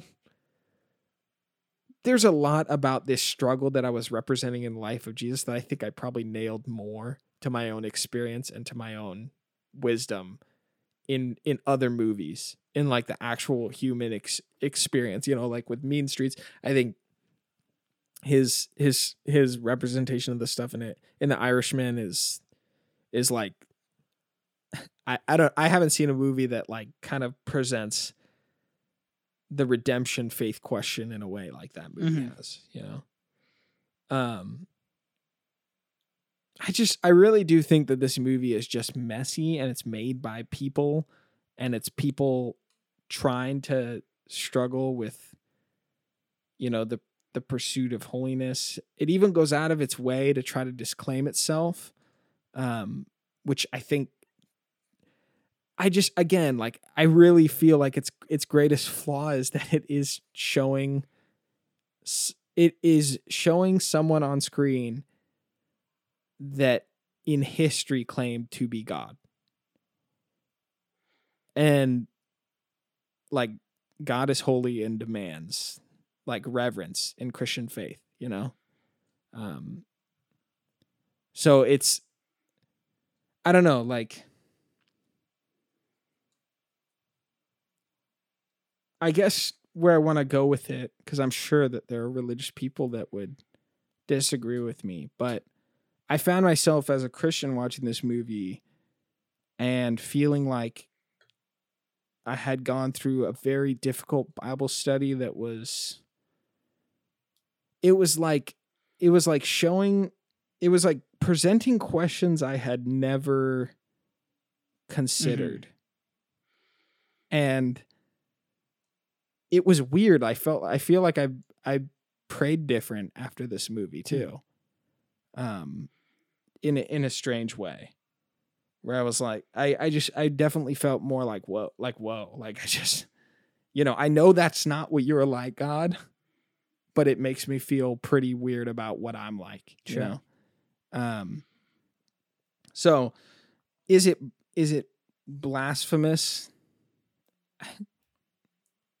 I gotta be, I gotta be honest. Like, I feel like so much of like what we, where we are and what we do is, is blasphemy, you know, especially Christians. Well, um, what I was going to say is I don't see this as any more blasphemous than, um, the, the like televangelists and the like, uh, what, it, what is it? The prosperity gospel guys. What, what is his name? Um, that guy who's on T V, he's talking about, you know, if you're rich, then God will, you know, God will reward you if you donate to me or whatever. Joel, Joel Osteen. Osteen. Yeah. I think that is way less or way more, um, not just damaging to, you know, the, the Christian faith, but also, um, is using, I think, I think what it would, when something is blasphemous, it, it uses the, the ideas, maybe even the methods of, um, of Jesus to, um, to sell a, a bad product, essentially to sell something that is anti his, his message. Yeah. I mean, they'll, they'll eat up the stuff in the market, yeah. you know, I mean, like truly, I, this is what I mean. This is going in a completely different direction, but it's difficult. Like when you say you're a Christian, because then you you you instantly see blasphemy and hypocrisy, and you're challenged in your faith pretty quickly. If you, especially if you're considering like it to be true, I feel like the people that hate this movie were the same people that listen to Kanye West's like Jesus is King in twenty sixteen and say, "I'm wow." You know, wow, Jesus is, wow, this Kanye West album, this is like, this is the gospel. Like, God is good. It's like, dude, Kanye West had a song called I Am a God. You know, you want to talk about blasphemy? Like, don't tell me that you like his album. And now, oh, oh no, I wouldn't listen to him now, you know? Oh, of course. Now, now he's, yeah, now he's too far. Well, gone, but even, right? even someone like didn't... Kanye West, I think, is, um, is a much, much more interesting person to study faith wise, um, than, you know, someone who, someone like Joel Osteen or, you know, one of these, I would, I would consider him to be like a, a complete, like false prophet basically. And so like, you know, Kanye, Joel Osteen. Yeah. Yeah. one hundred percent. How much do you follow him? Uh, I mean, not that much, but What I mean, what do you think? And how much more do you know about Kanye West? I know pretty, pretty a lot about Kanye. You know, and you know a lot yeah. about him. You know, and this is the other thing. Like, listen, this is my this is my past in ministry too. People are so quick to make up their minds about people, um, especially people like Joel Osteen. I don't know the guy. You know, I've definitely I've I've spent my time in the church. You know. I'm sure he's said the wrong things. I've seen some of the clips that are just yikes, you know?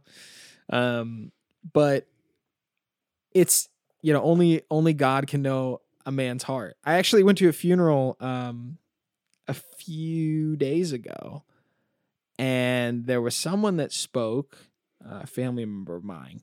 It was a very strong evangelical street preacher. Put it that way. Um, I have seen him street preach. He's a very, he is a force. I will put it that way, you know? Um, and he was giving a eulogy at a funeral for someone that he loved deeply, that he did not know, like, kind of this person's faith. And I was very intrigued to see what he was going to say, because this is the kind of guy that would be on the street yelling about how you need to make a decision. You need to have faith. And now someone that he, that had died, that was very close to him, um, he was unsure about where he stood, you know? And it was one of the most, like, beautiful eulogies I've, I've ever actually ever heard, because this, this man that I've known, this family, this, this family member I had known for a long time, uh, was not Bible bashing on the, on the pulpit. For a second, he was, like, taken back, you know? Um, and he, he basically said, like, you know, only God knows this guy's heart. And yeah, I mean, that's said a lot at Christian or Christian funerals, or p- Christian people talking at funerals, you know. Um, he, he went to the lengths of being like, um, what's unsaid isn't unsaid in the heart necessarily. And I could tell, like, it was really challenging for him to be put in that kind of position, right? And where I'm kind of going with this is, like, I don't know. I, I feel like there's so much, there's so much judgment in Christianity, especially for the people that are, are really trying to grasp and, and approach their faith where they're at, you know? Um, that doesn't mean that there are not morals and that there aren't laws and that there aren't things to call people to a higher standard. But, like, it's just like when my dad talks to me about being like, shouldn't we correct a brother in Christ when they're, when they're sinning?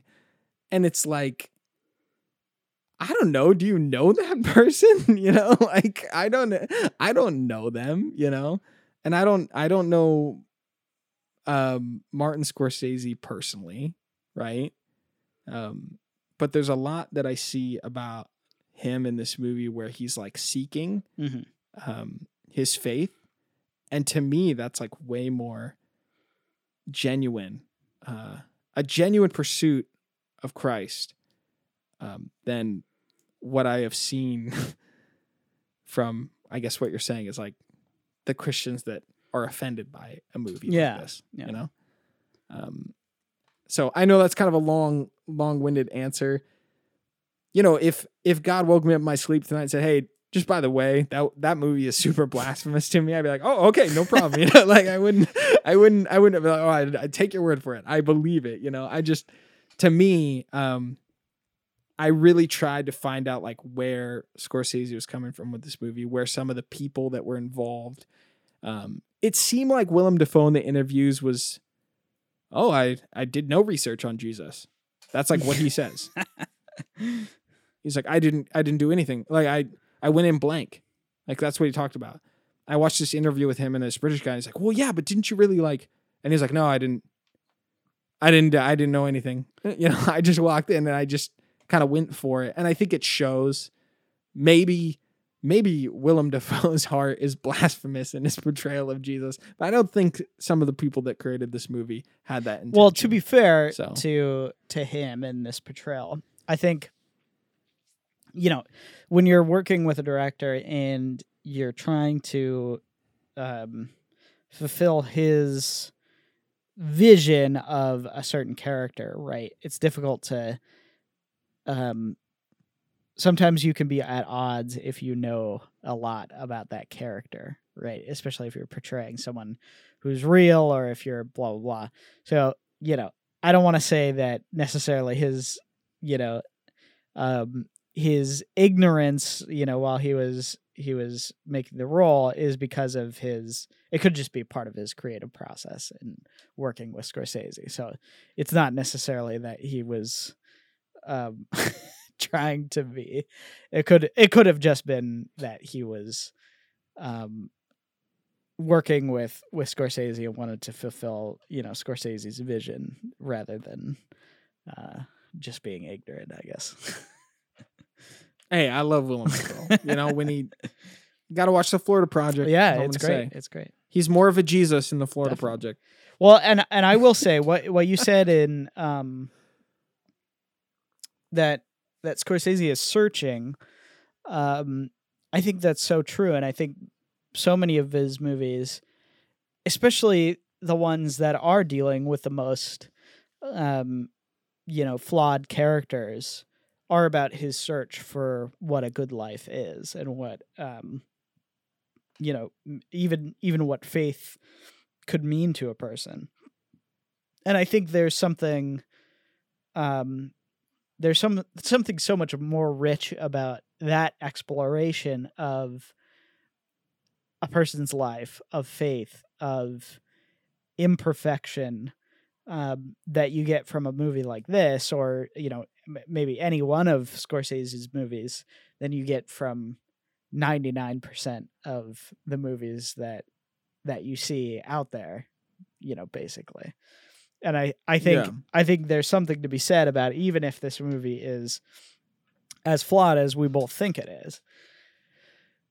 Um, it doesn't mean that this movie has absolutely no value. And I think, you know, to the contrary, it, this movie has plenty of value. It's just done in a somewhat imperfect way.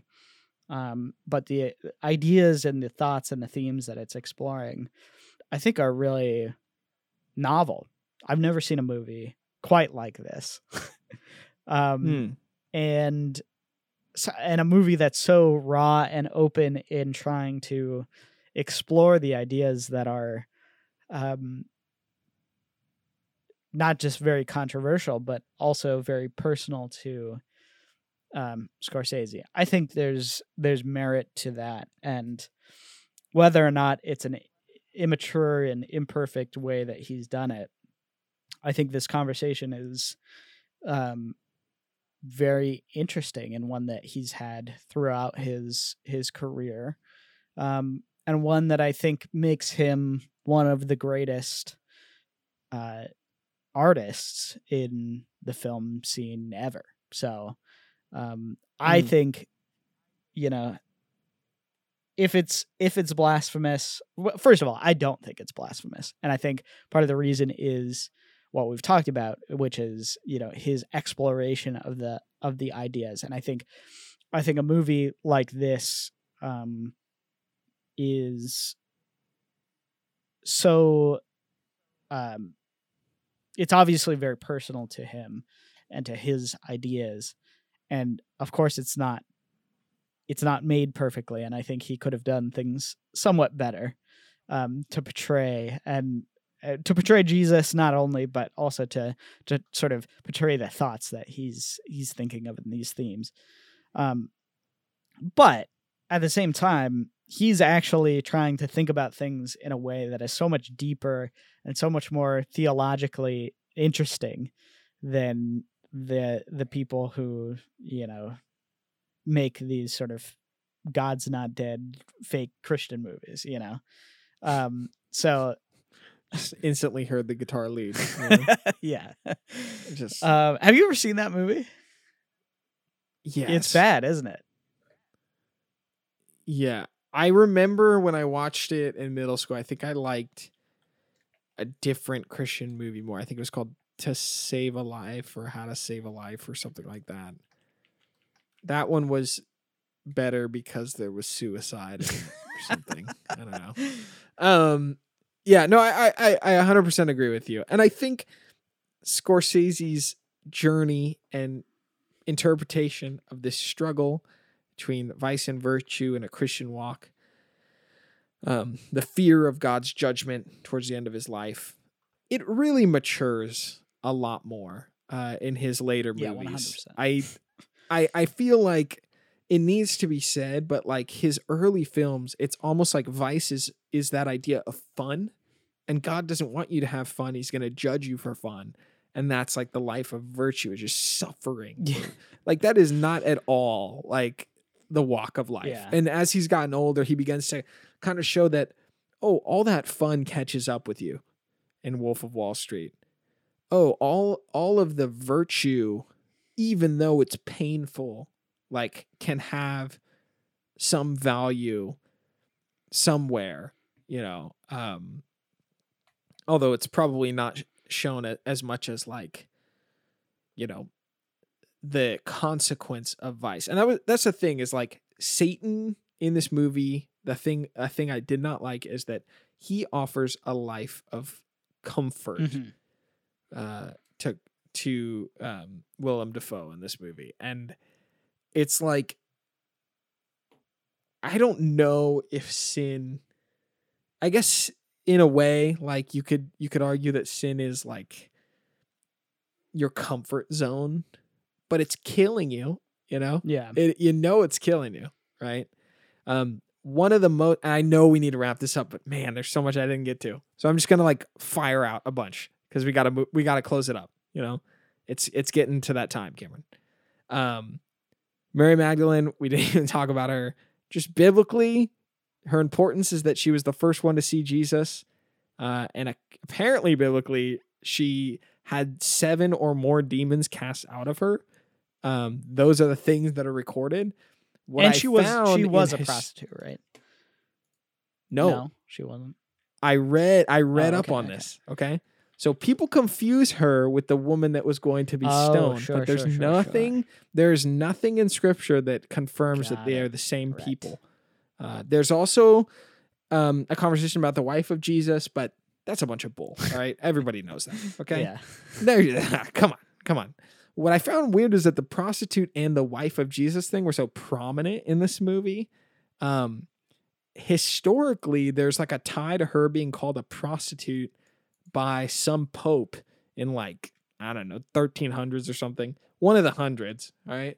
Some pope says, oh yeah, Mary's a prostitute. And it was like to diminish women's value, to put those women back in their place. You know what I mean?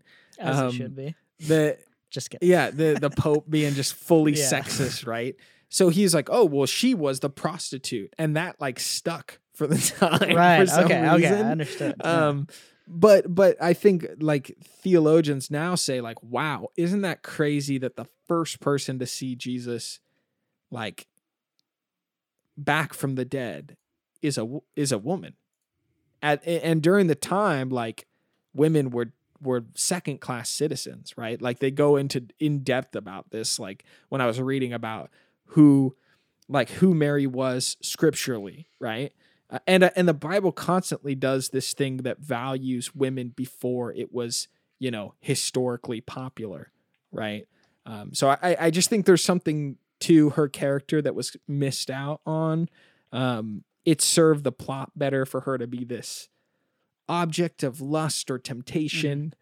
Mm. Um, it's for the movie's purposes, but they did Mary wrong, you know? I well, just gotta say. And what, one thing um, that I, I don't, I don't think that the idea, I guess, of, you know, Jesus having sort of lustful thoughts or whatever, I don't think that, or maybe not lustful thoughts, but this, this sort of sin of, of him having, you know, desires, I don't think that that's necessarily a bad thing. Um, and, you know, this movie, I think, I think it's it's really more focused on Jesus as having sort of the that normal life essentially, um, and that's sort of the the, the attraction. Um, rather, I mean, obviously there's the sexual component of that, but I think really what's stronger is Mary Magdalene's sort of uh, she's in some ways the gateway into having like a normal life, I guess. Um, and I think that is a fine way to explore that idea. What I didn't like about her um, sort of portrayal, for one, just narratively, and like this is a kind of a structural problem of the movie, really makes no sense. Like where she's introduced, what's going on. True. Yeah. Everything about that yeah. scene, like I, I was confused. Hollywood. I didn't understand it. Um, low budget B movie opportunity. Yeah, it was just it was just w- weird, and yeah, I didn't I didn't yeah. like yeah. Nudity, nudity in the but, Christian movies. We but also, I mean, I don't care about that. I care more about no, the um the aspect of, you know, Jesus going into this random place, and then apparently he apparently he knows Mary Magdalene already or something. Yeah, like, I just don't yeah, understand. It, it didn't make any. It was sense. The writing was just all over the place with that aspect of things. Um, And, you know, to be fair, the story that, you know, they could have kept from the Gospels would have been much more um, interesting that, you know, he finds her yeah. in, in that way. And I, I think I think there's something. Yeah, there missed opportunity there because it just didn't make any sense.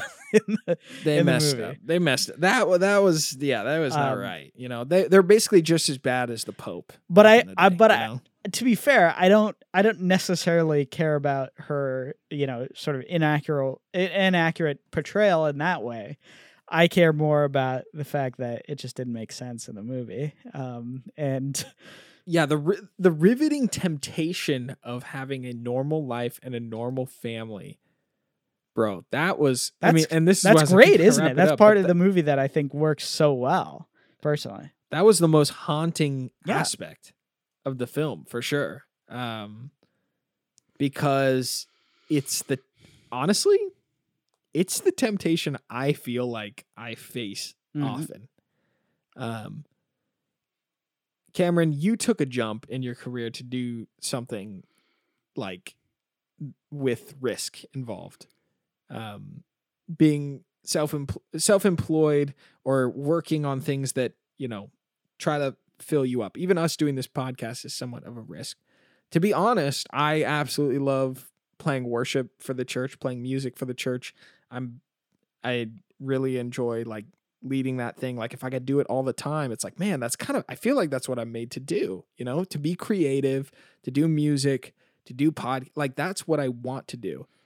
But it's what I feel I'm called to do, actually.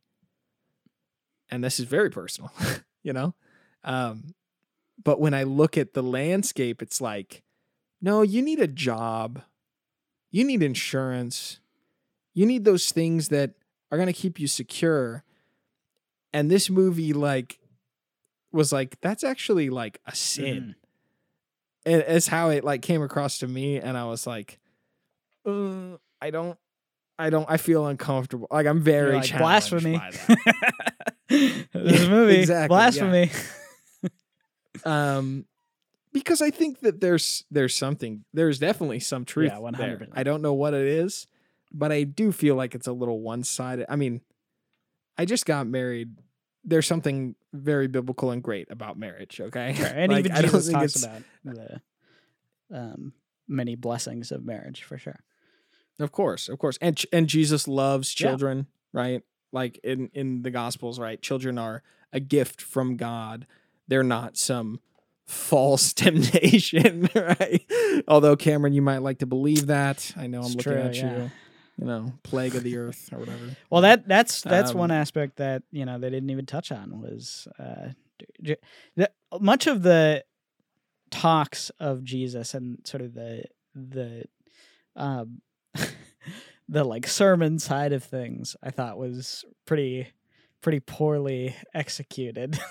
In terms of yeah of just like the yeah. things that they focus on with with like what his lessons are and that kind of thing.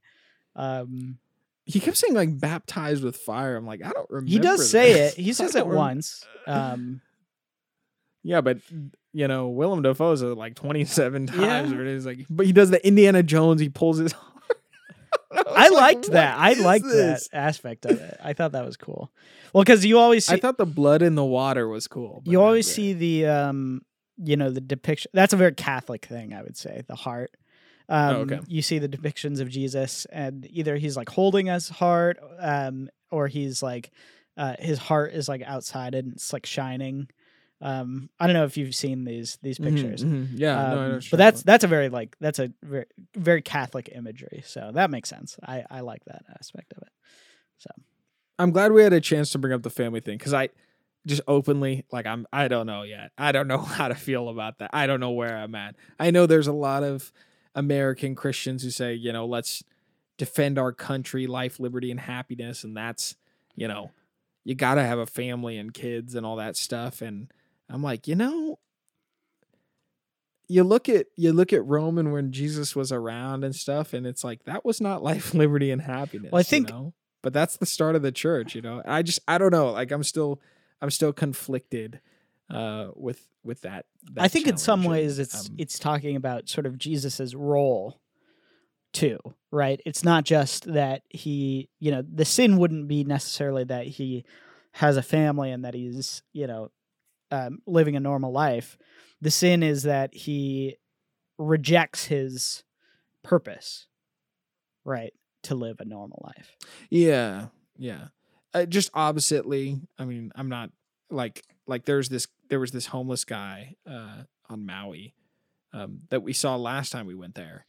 And he just has this cross uh, saying, you know, oh, Jesus saves. And um, Juliana's dad, Frank, of course, had to pull over and talk to him.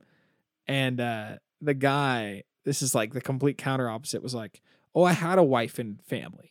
I had these kids and God told me to leave them and come here and sit with this cross. He's still there like four years later. Like the dude is still there with that cross in Maui. And I'm like, I don't think that's, I don't know. I don't think that's right. What about yeah. your kids, man? Like, you know, that doesn't seem like something, I don't know who's talking to you, but that seems a little weird, you know? Yeah, it's, I mean, it's um, hard. So that's a hard one. And like you said, you know, this is where I'm like, I don't know. How can you, how can you judge what this person's uh, road is? I don't know. I'm not sure. Insurance is blasphemy. That's true. That's true. Let's just end with that. Well, all right, I think Cameron. It, I think this was a good discussion, especially a start to this discussion of sort of more spiritual um, ideas in Scorsese's movies. But I really do want to continue with Silence next next week.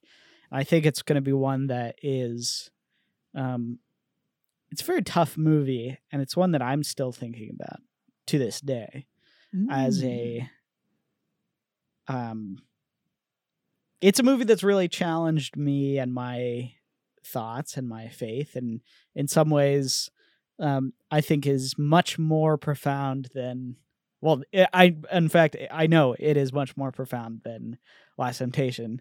Um, And it's one of my, I don't want to say my favorites of Scorsese's because it's one of the more difficult movies that I've ever seen. Um, but I think it really, meaning-wise, I think it has something to say. And I'm excited for you to uh, to see it. So that's that's what we'll do next week. And maybe maybe after that, we can continue on the train of um, interesting religious movies. I think if we want to go to something... Um, so the, the guy who I talked about who, um, wrote this movie, wrote Last Temptation, is Paul Schrader. Like I said, he, uh, he was born Calvinist or, you know, raised Calvinist, but, um, throughout his life, he's gone through many different evolutions of, of his faith. And, um, and he is still a, um, Uh, you know, he's still a practicing Christian and is someone who has made a lot of complicated and uh, interesting movies. And I think uh, First Reformed is one of those that we could continue next if if we wanted to, or we could just end with Silence and uh, be done with it. But it's up to you. Is it true that Scorsese made a movie about the Dalai Lama? Um, he made a movie called, I don't know if it's about the Dalai Lama, um, but I gotta, I have to be one hundred percent honest with the audience. It's going to sound bad. I have no idea what Dalai Lama is. Um, I think Dalai Lama is like the Buddhist Pope, I guess. Oh, I think that's how I would describe it. I'm not really sure. Does the Dalai Lama have a Vatican? No. What treasures do they have? That's what I, I want to know. know. What Indiana Jones movie is going to relate to that? Well, I think the movie that you're talking about is Kundun. Um, and I I don't know. I, is it about the Dalai Lama? I'm not sure, but uh, just the video essay I referred to. Oh, the duality of Martin Scorsese sure, sure, talks sure. about that. So, um, yeah, I've never seen Kundun, and I have basically zero interest in it, but maybe I will. um, yeah, I don't know. Oh man. nineteen ninety-seven. So this was kind of um, semi-recent. I mean, I know that was uh, twenty-five years ago, but semi-recent. Also uh, shot by Roger Deakins, too. So interesting. Maybe it's mm. good. Maybe it's good. All these heathens in Hollywood. All these uh, heathens. Well, anyways, um, I think that's all. It's this has been a almost Last Temptation of Christ long discussion of Last Temptation of Christ. So Cameron, I told you don't. Yeah, I mean this was going to be a. I know, one. I know. I tried I know. to warn you. Well, so. no, I'm glad. I well, we, we had a good conversation about it. So I agree. I agree. Hey, we hope you enjoyed our review for this film. Uh, it was a little different. I promise I'll be dumber next week, although probably not if we're doing. No, Silence. yeah, you you'll be um, you'll be right on the money. I don't usually research the movies before, um, but when it comes to faith, you know, I don't know everything at all. I'm not saying I'm any sort of authority. I'm sure a lot of pastors that, if they listen to this, would be like, "Yo, what is this guy saying?" You know, um, but I.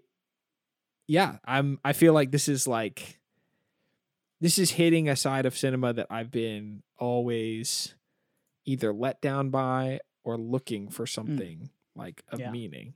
So, uh, it is. I'm. I'm quite passionate about it. We hope you enjoyed it. Thank you for getting. If you got to the end of this episode, thank you for sticking with us. Um, I'm just gonna put it out there, Cameron. This might be too cocky, but like I could not find a conversation like this when I was looking for it. Yeah, I think like you said, was there was no there's nobody who goes into this movie without sort of the preconceived notions of either wanting to hate it or, you know, I mean, I think critics appreciate it for what it is. And, you know, I think we come at it with. Yeah, but they all worship pagan gods. All right. We don't. Yeah, but know, no, but like but I think I think in some ways um, maybe we're the best audience for a movie like this, to be fair. Um, well, I would say if you think that we hit this one on the head, please share it because I couldn't find anything about this. Honestly, if you send it to your friend, they're going to be like, I've never even heard of this movie. I've never even heard of these guys. I'm not going to listen to it. But I, I, I feel like, yeah, the conver- the, hopefully the conversation is worth your time. Thank you for listening. We post every Tuesday. If we're not posting, we'll try to update you on Patreon or Instagram. Um, we do work full time on other things, but appreciate you being here, and we will catch you next week.